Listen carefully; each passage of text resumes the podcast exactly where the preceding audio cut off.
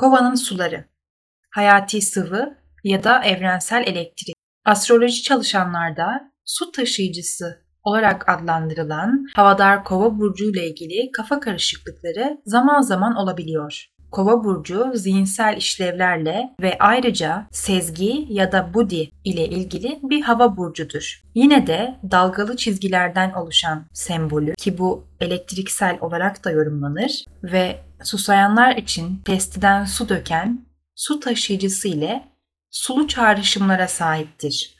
Kova aynı zamanda ruh yöneticisi Jüpiter'in daha düşük bir yansıması olan alışılmadık bir duygusal empatiye sahiptir. Maddenin ve maddi ifadenin yanı sıra duygusal motivasyonun sembolü olan su, Kova burcunun faaliyetlerinde çift yönlüdür. Bu susuzluk ikinci ışının yöneticisi ve Kova'nın ezoterik yöneticisi olarak Jüpiter tarafından dağıtılan sevgi bilgeliğin ikinci ışını olan kalbin yolu içindir. Sular, dünya hizmetkarının birçok yaşam boyunca biriktirdiği ve talep üzerine akmaya hazır olan birikmiş sevgi ve bilgelik rezervuarıdır. Herhangi bir birey bu sularla bir kez temas kurup onları içtiğinde asla susamayacaktır. Çünkü bu sular ruhtan gelir ve ruh ebedidir. Yolda yürüyen herkes için işin püf noktası sularla temas ettikten sonra sonunda sonsuz yaşama akan bir su kuyusu haline gelmeleri için akışları devam ettirmektir. Yine de yaşam sularının başka bir yorumu daha vardır. Kova burcu genellikle elektrik ve teknolojiyi yöneten bir burç olarak anılır ve dalgalı çizgilerden oluşan glifiyle gösterilir. Çoğu kişinin aşina olduğu elektrik evdeki aletleri çalıştırır. Hidroelektrik, kömür, nükleer veya güneş enerjisinden üretilir. Ezoterik olarak bu tür elektriğe sürtünme yoluyla ateş denir. Elektriğin daha rafine biçimleri güneş ateşi ve elektrik ateşidir. Sadece sürtünme ateşi güneş ateşi tarafından domine edildiğinde ilk dört inisiyasyon alınabilir.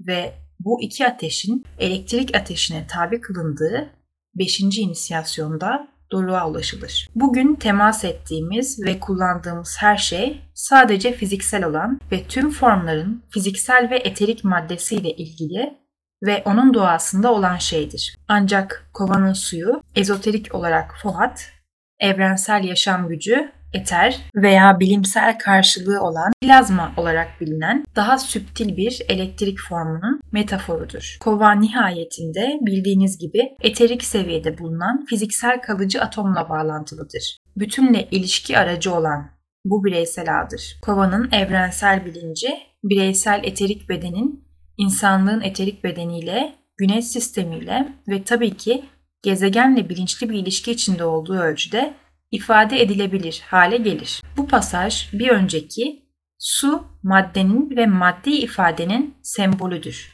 ifadesine atıfta bulunmaktadır. Dolayısıyla su tüm yaşamın ortaya çıktığı tuzlu matrisi temsil ederken aynı zamanda tüm uzaya nüfuz eden görünmez eterik ağında bir metaforudur. Fuat akıllı bir araçtır. Tüm tezahürlerin yönlendirici gücüdür. Tüm formları birleştiren ve bir araya getiren, onlara zaman içinde yasaya dönüşen ilk dürtüyü veren okült, elektriksel, yaşamsal güçtür. Fuat, öznel olanı nesnel olana bağlar ilahi düşüncede var olan fikirlerin kozmik maddeye aktarıldığı köprüdür. Fuat, Vishnu ile bağlantılıdır. Vish kökünden gelir. Nüfuz etmek ve Fohat'a yayıcı ve üretici denir. Çünkü atomları ham maddeden şekillendirir. Yakında kova çağında yeniden ortaya çıkacak olan gelecekteki gizem okullarında bu konuların öğretilmesi gizemlere talip olanlar için çok önemli olacaktır. Mikrokozmosta eterik bedenin ve onun yakın çalışma arkadaşı olan canlılık ve manyetizma konularının incelenmesi, makrokozmosta elektrik, fuat, prana ve astral ışık yasalarının incelenmesi bu konulardan bazılarıdır.